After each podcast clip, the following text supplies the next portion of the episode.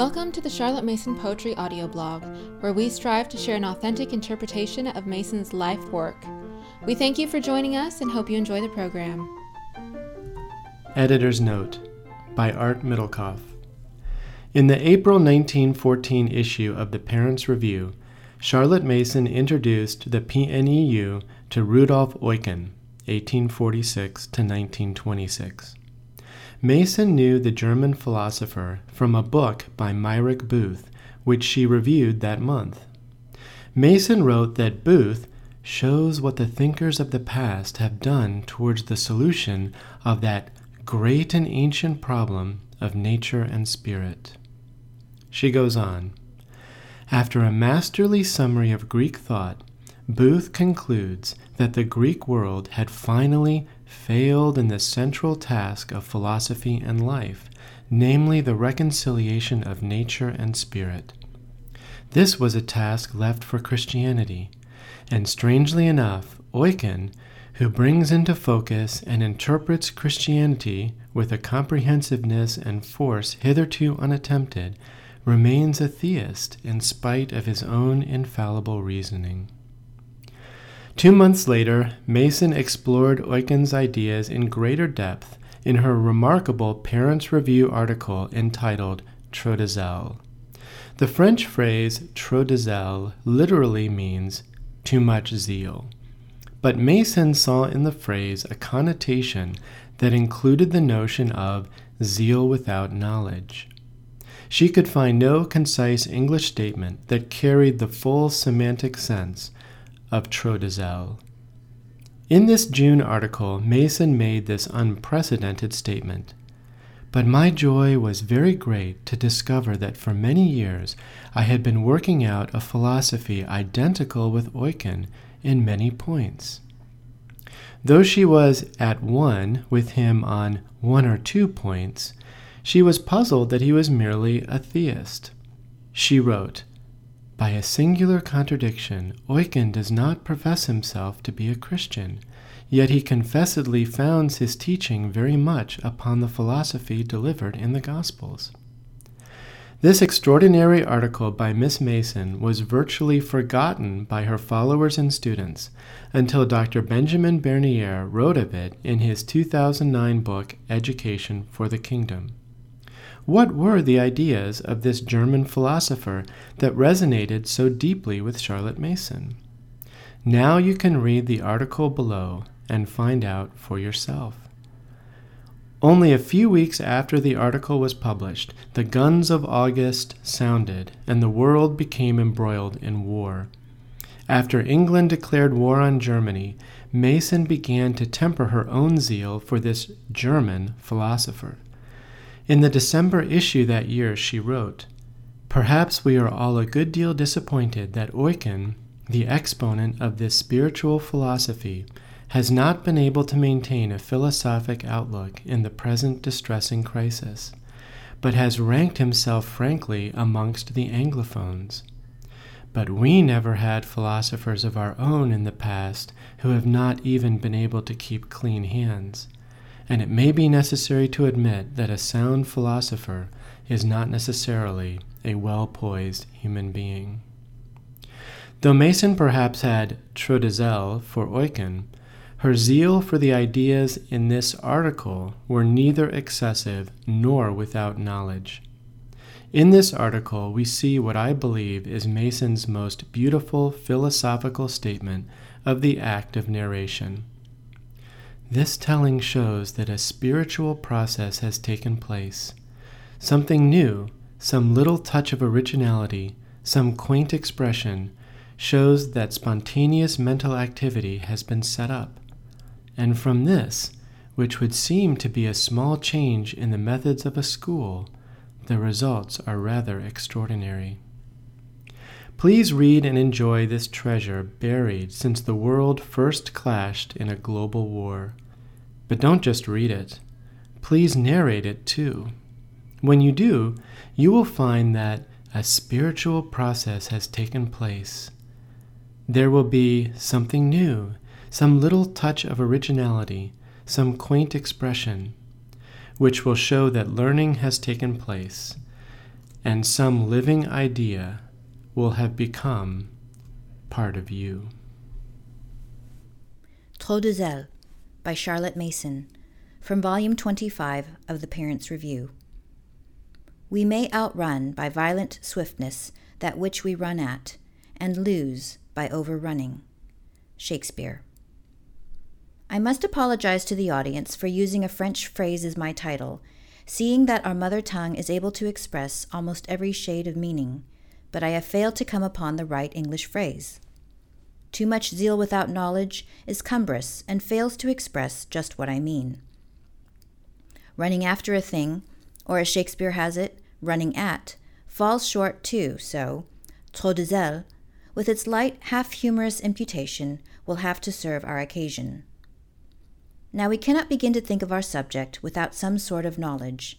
We want to know what we are running after, or running at, before we think of how we run.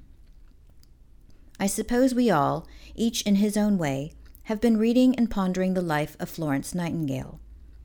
Anyone who has been instrumental in setting a movement going will be reminded of the beginnings of that movement by the weariness and painfulness of Florence Nightingale's early labors. Better than a quarter of a century ago, we too went through labor, though not to be named in comparison, to bring forth a society which we then claimed to be unique in history. A body of parents associated for the purpose of acquainting themselves with the principles of education. Not for the welfare of children, that is a consequence and not a cause, not for child study, for we take a child to be a human being, a person, like the rest of us, who does not lend himself to microscopic investigation. Not to advance the science of education, because we doubt if education is a science. We doubt, too, if the methods of science can be applied to any branch of knowledge which, like history, poetry, education, is concerned with the spirit of man. No, our object, as stated in a pamphlet oddly called the Draft Proof, some 3,000 copies of which were distributed and discussed with many of the persons who formed the best public opinion of a quarter of a century ago, our object was to associate parents for the purpose of acquainting themselves with the principles of education. Great were the heart searchings, many the disappointments, much the correspondence, but how amazingly we have been prospered. I was told the other day that we had discovered parents. That is, I suppose, we found out that parents, instead of being obstacles in the way of education, for that was the notion then, are the persons most interested and most zealous to take their part in the greatest work of the world.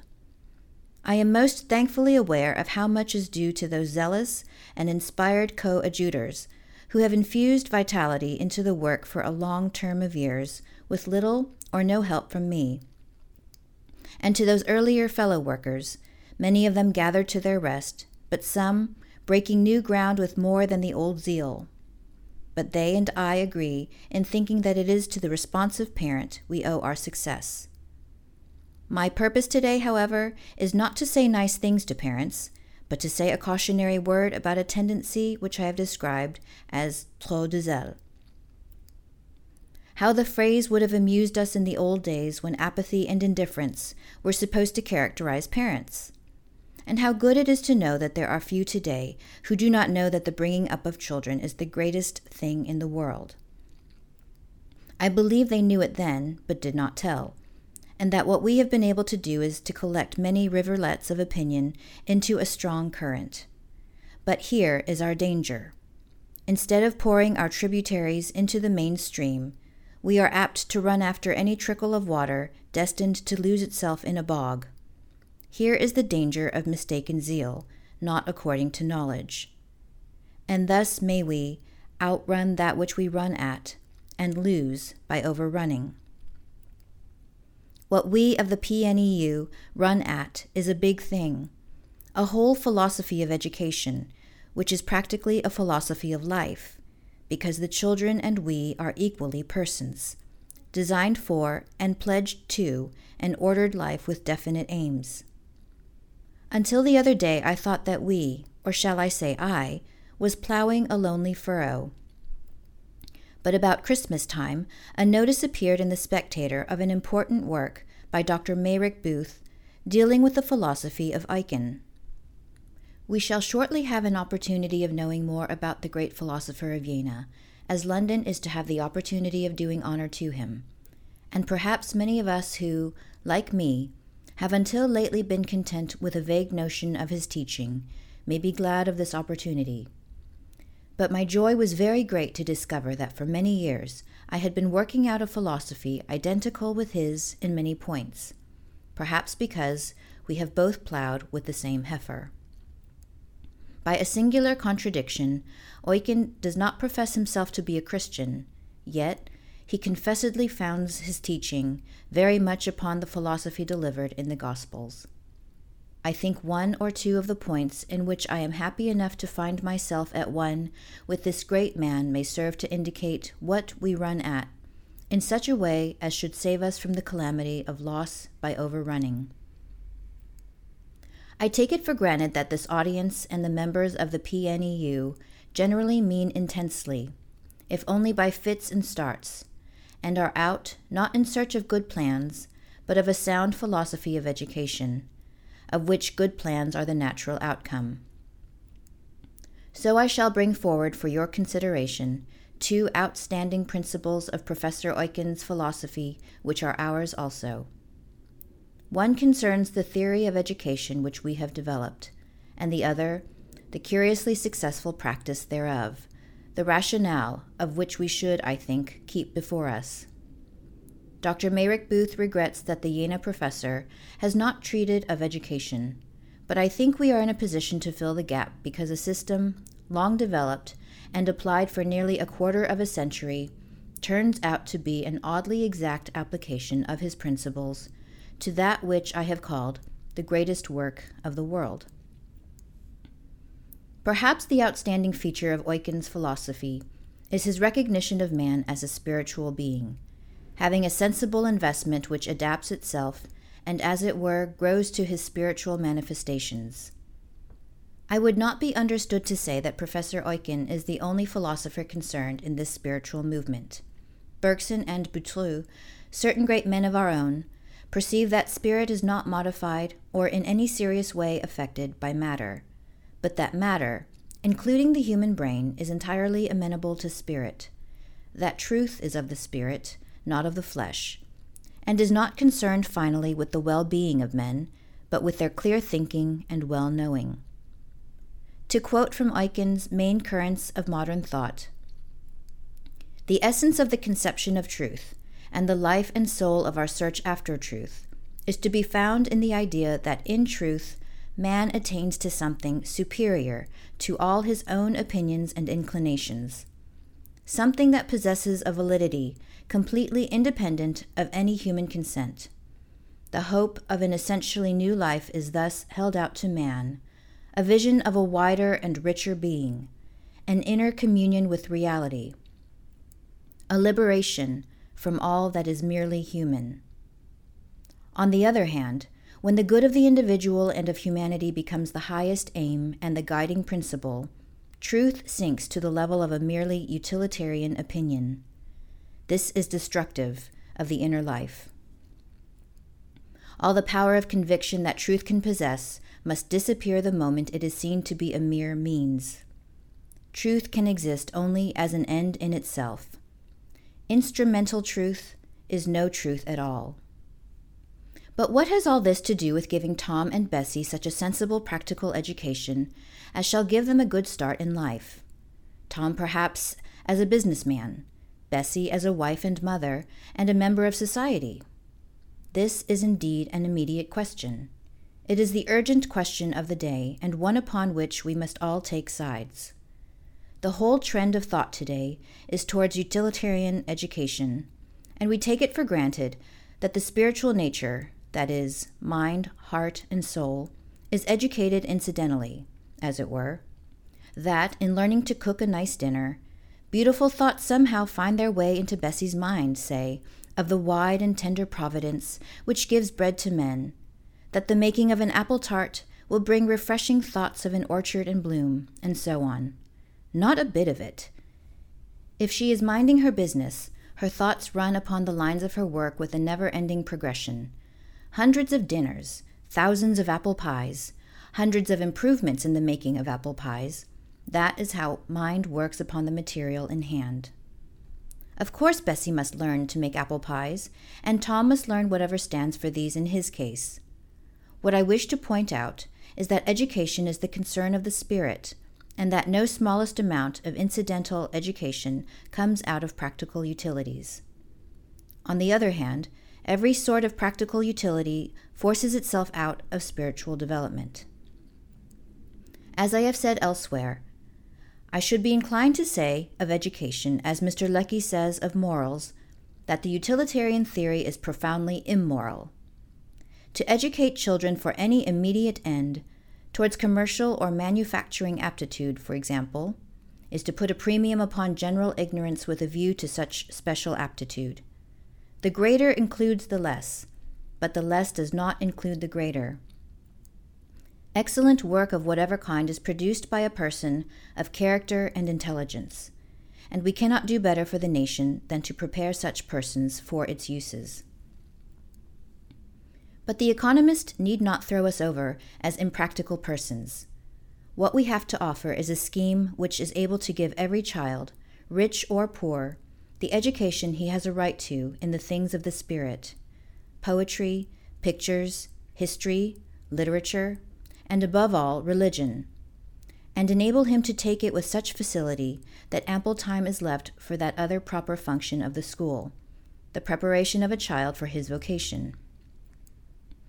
In this way, two lines of work, educational and vocational, may be carried on in the school, and there is need and opportunity for both. But that one should be mistaken for the other would be a serious calamity. Every person with educational convictions should be a power in the land, but then he must know what he believes in, and must not go about the world like a yokel at a fair. This thing we of the PNEU must, I think, hold fast that education is of the mind or spirit, and not of the senses and muscles. These, no doubt, must have their own training to do their own work, but let us not be deluded into the notion that a child is to be educated by the material influences brought to bear upon him from without, rather than by the ideas, the knowledge, the spiritual influences that reach him within. We may not be able to receive Carlyle's saying that matter exists only spiritually, and to represent some idea and body it forth. But the question of the age is, I think, is education of the flesh or of the spirit? Here is the danger of that trop de zèle that I am anxious to indicate. Persons who care about education are naturally fervid. They are sometimes too idle to take stock of what they know and realize what they believe. So they run about after some new thing and see no reason why the new notion should not fit very well into the loose bundle of concepts they have already got hold of. Now, the world was never more alive to the importance of education than it is today, and the air is full of notions that masquerade as new. Conscientious mothers feel it is a duty to know and to try the last new thing. But let me entreat you and them to try the spirits whose they be. Every new and promising theory that I have come across is of the flesh, and not of the spirit. In using the word spirit, I am not just now referring to religion at all, but to that immaterial part of us which knows and thinks and feels. Thoughtful men at home and abroad are seriously uneasy at this trend of modern thought. We talk piously, for example, of freedom in education. And I cannot resist introducing a serious warning, which Dr. Booth quotes from Professor Foerster of Munich. Human nature contains such remarkable contrasts that the freedom of one part is bound up with the subjection of another. Which part, then, is to receive freedom? It is of supreme importance to distinguish clearly and accurately between true and false freedom. The root error of many modern tendencies is the confusion of true personal freedom with mere individual license, of the higher with the lower self. The more the lower self is granted freedom, the more hopeless does the development of personality become. Another cult of the hour is the naturalism, taught long ago by Rousseau, and very much in the ascendant today. Down with the books is the cry. Boys and girls must learn from things. They must learn to do the work they will have to do later, and that is all that education can do for them. Let them make puddings, lay bricks, learn to cast accounts, and whatever else they want comes incidentally. This is the rock on which the nation threatens to split. I have spoken so often on this subject that I shall now venture to quote Dr. Booth's forcible words instead of using my own. Much of the restlessness, discontent, and spiritual uncertainty of the age is traceable to the failure of an educational system divorced from any truly authoritative positive philosophy to furnish those who have been brought up within it with a valid view of life as a whole, and to ensure that inward spiritual training, which is the absolutely indispensable complement of rational development. I need not say a word about the delightful facilities proposed to us for educating children through their fingertips, or, again, through the movements of the dance. These schemes and a dozen others propose to accomplish the whole education of man, and every one of them ends where it began, with the flesh, the external life, leaving the spirit in no wise enabled for that struggle towards the spiritual life, the life of thought, of love, of endeavor, which is our true vocation. Are the senses to be neglected? Our grace of movement, quickness at affairs, general preparation for life, things of no moment? These things are all important, but each for its own sake, and to take up any one of them by way of education is a disastrous error. Nor can we play at picking up a bit here and there from one system and another.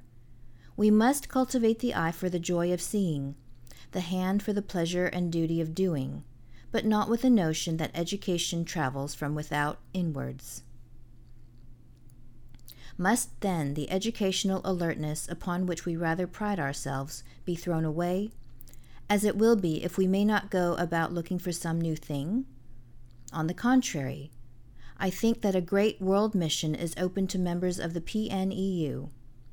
There is reason to believe that we are carrying on in the quiet way in which natural forces work a far reaching revolution, and, if we do not, as a society, exist for nothing, we must each of us take our part in furthering this revolution.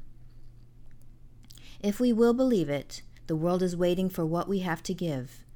But we must know our principles, or, at any rate, the one grand principle that education is of the Spirit and not of the flesh.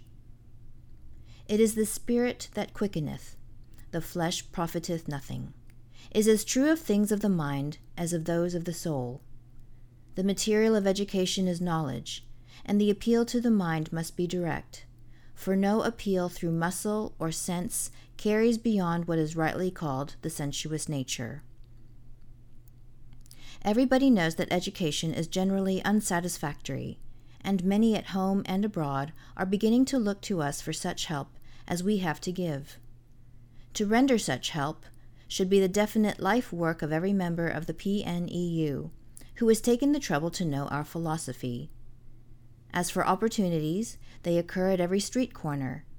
Two or three of our members have used the leaven to such good purpose that an educational society of European and Egyptian ladies has already sprung up in Cairo, a society with great possibilities. Only yesterday, I heard from a friend that the other day I met Mr. X, the head of the large council schools in so and so who told me that a member of the PNEU had asked if she could meet him and his teachers and explain our principles. He says he is much interested in them and will call to see the papers you sent me. I could multiply instances, but it is enough to say that every member of a branch, every parent of a child in the school, possesses the means of giving vital assistance to neighbors, rich and poor. And the opportunities are so frequent and the effort so delightful that I think no space will be left for the sort of fictitious zeal spent in going about to hear or see some new thing, in the faith that everything is as good as everything else, and that bits of everything combine to make a whole. But education is not a patchwork. It is a vital growth, working according to its own laws, and we have reason to think that these laws, many of them old, a few of them new, all of them belonging to a comprehensive and vital whole, are the laws that we profess and hold. The mind is very subtle and has a way of mixing up things that differ, and probably while we speak of the spiritual character of education, the thoughts of some of us wander to what is called the subconscious mind mystical intuitions, and other vague things which are taken account of by pragmatic psychology. I wonder how far the lamentable increase of neurotic symptoms amongst us is due, not, as we are apt to say, to our rapid living, but to a school of philosophy which holds knowledge in little esteem, and which takes self expression for the individual and human well being for the general as the object of all endeavor. But as Eucken has well said, knowledge is not to be gained on the path of pragmatism. We do not seek for self expression, but to express those things which are beyond and without ourselves. And just as there are possibilities in our physical nature that it is the business of life to struggle against and escape from, so in our psychical nature, our subconscious mind, are there inclinations and indications, all of them leading to self complacency, self importance, self expression, which it is one part of the battle of life to ignore and get rid of, because they are of the flesh and not of the spirit. Are they not included by the Apostle when he says, I keep under my body and bring it into subjection? For these reasons, which can only be very briefly indicated, we eschew educational means which proclaim that their object is self expression, though we may do the things indicated for the simple sake of doing them. We dance, for example, not to seek self expression in rhythmic movement, but for the joy of dancing and, incidentally, for the sake of exercise and for pleasure in graceful movement. The object of education is not to give us the means of self expression or of utility. We learn because knowledge is life, and the chief knowledge is, we know, eternal life. Let me close this part of my subject by a few words from Eucken's Knowledge and Life. True knowledge calls upon man not merely to reorganize what is given to him as a natural human inheritance, but to transform such an inheritance from its very foundation. But who, after all, is Eucken? We may be tempted to ask Has he arrived? Is he in truth a philosopher who should influence our thought? The question is what is philosophy? If it be the attempt to think clearly and cogently about the world and lay bare its actualities and necessities, without the endeavor to interpret its actualities and indicate any spiritual provision for its necessities, then perhaps Eucken is not a philosopher. But if philosophy be an attempt to inspire men with noble and elevating sentiments, to teach them to think clearly and cogently about the world, from a spiritual rather than a material standpoint, then is Eucken the philosopher for our needs. If, however, Eucken be still on his trial, we may allow that the place of Plato is assured. Let us hear him. I do not think that the body, however good as a body, can by any excellence of its own make a good mind. But on the contrary, I think that a good mind, by its own excellence, brings the body into the best state possible. We come now to consider the serious questions of what a child should learn and of how he should learn. Here again we find ourselves working on a philosophic axiom to which Eucken gives the name of activism. That principle of struggle, striving against opposition, with which the Gospels have made us familiar, and which belongs to intellectual and moral as truly as to religious life. Out of this struggle, this activism, proceeds something new a quickened life of thought or aspiration. Now, the common educational error is to cultivate passivism in children. They are, as Carlyle says, poured into like a bucket. Teachers explain, tell, illustrate, expound, and question until there is never an intellectual crust left for a child's mind to bite at we believe that to give a child his proper right of activism, intelligent and imaginative effort, we have only to put books of literary value into his hands and let him deal with them in his own way, only securing that he knows by requiring him to tell what he has read. This telling shows that a spiritual process has taken place. Something new, some little touch of originality, some quaint expression, shows that spontaneous mental activity has been set up.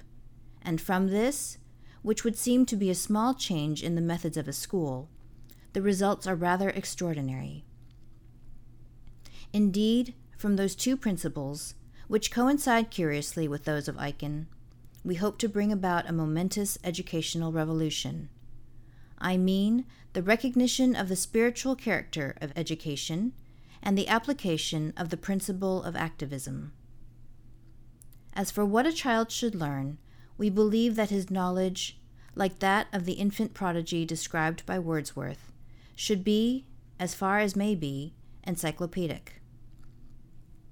Let us hear once again in the description of the little prig of the Maria Edgeworth School, whom I have before this had occasion to mention. With gifts he bubbles o'er, as generous as a fountain. Selfishness may not come near him, nor the little throng of flitting pleasures tempt him from his path. The wandering beggars propagate his name. Dumb creatures find him tender as a nun, and natural or supernatural fear, unless it leap upon him in a dream, touches him not. A miracle of scientific lore, Ships he can guide across the pathless sea and tell you all their cunning. He can read the inside of the earth and spell the stars. He knows the policies of foreign lands, can string you names of districts, cities, towns, the whole world over, tight as beads of dew upon a gossamer thread. He sifts, he weighs. All things are put to question. He must live knowing that he grows wiser every day or else not live at all, and seeing, too, each little drop of wisdom as it falls into the dimpling cistern of his heart.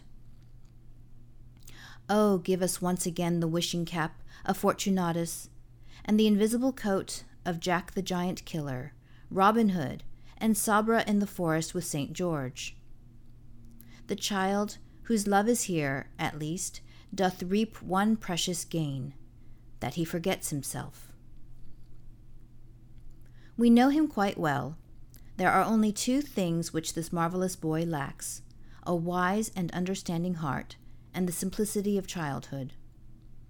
Of course, he knew that he himself and not knowledge was the end and aim of all the teaching he received, and the poor little fellow was never allowed that most generous of all childhood's pleasures a passionate joy in knowledge for its own sake. Many are our joys in youth, but oh, what happiness to live when every hour brings palpable access of knowledge, when all knowledge is delight. We hold ourselves happy to have rediscovered this joy for youth is so far as it has been lost. Children take to knowledge as we give it to them through living books, with such eagerness and pleasure that half the time spent on routine work is saved and this time may be given when necessary to vocational instead of educational work. In this way, while the general demand for practical teaching in our schools is satisfied, boys and girls need not be defrauded of the intellectual delight, the resources and interests within themselves, which are the best part of life, and for the lack of which the country and the world are suffering. But here again comes in the danger of trop de zèle on the part of injudicious parents. Children are observed to learn so much and so easily and joyously that the temptation to put in a few extra subjects is irresistible. And in the spare time, which should be their own possession, children are rushed about from class to class, from this eminent teacher to the other, in order that no accomplishment should be left unmastered. Happy for the child when he finds himself in the sanctuary of school, where at any rate he has some natural freedom. That he is overworked is not the chief evil of this sort of grabbing at accomplishments.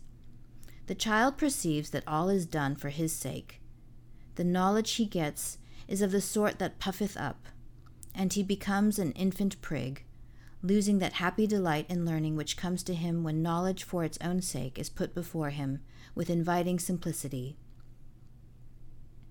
They who have the skill to manage books and things, and make them act on infant minds as surely as the sun deals with a flower, the keepers of our time, the guides and wardens of our faculties. When will their presumption learn that in the unreasoning progress of the world, a wiser spirit is at work for us, a better eye than theirs, most prodigal of blessings, and most studious of our good, even in what seem our most unfruitful hours. The Prelude. We of the PNEU must order our ways carefully because we hold in trust a great charge. The nation is at the parting of the ways. We all recollect the discussion of the new education bill, which, recently, united liberals and unionists, a drastic bill granting to local authorities the power of extending the age of leaving school from 14 to 15 years, abolishing the half time system, giving power to require attendance at continuation classes, and so on. The debate was helpful and suggestive, and though it met with strong opposition, in the main, says the Times, the discussion of the bill was something like a chorus of praise, and it passed its second reading with a large majority. If it should become law, here is our great opportunity.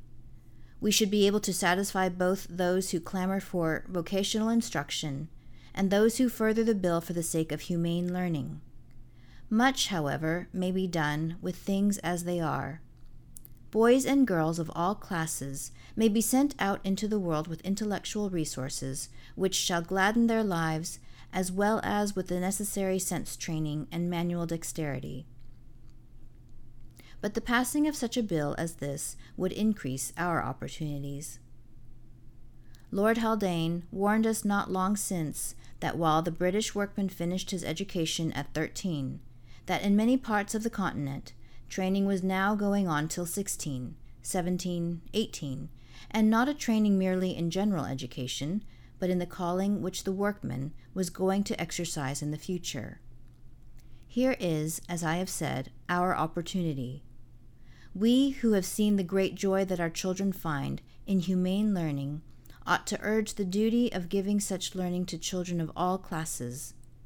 Schoolmasters and mistresses are, we find, eager to hear what we have to tell them, eager to try what has proved successful, and because the labor we delight in physics pain, because children learn with very great facility when they are given the manner of learning proper to their nature, I think no system of education affords such opportunity as ours for the combination of vocational and educational work. Here is opportunity for the employment of our zeal, and here is a field in which it would be hard to show too much. Thank you for listening to the Charlotte Mason Poetry audio blog. We hope you enjoyed the program.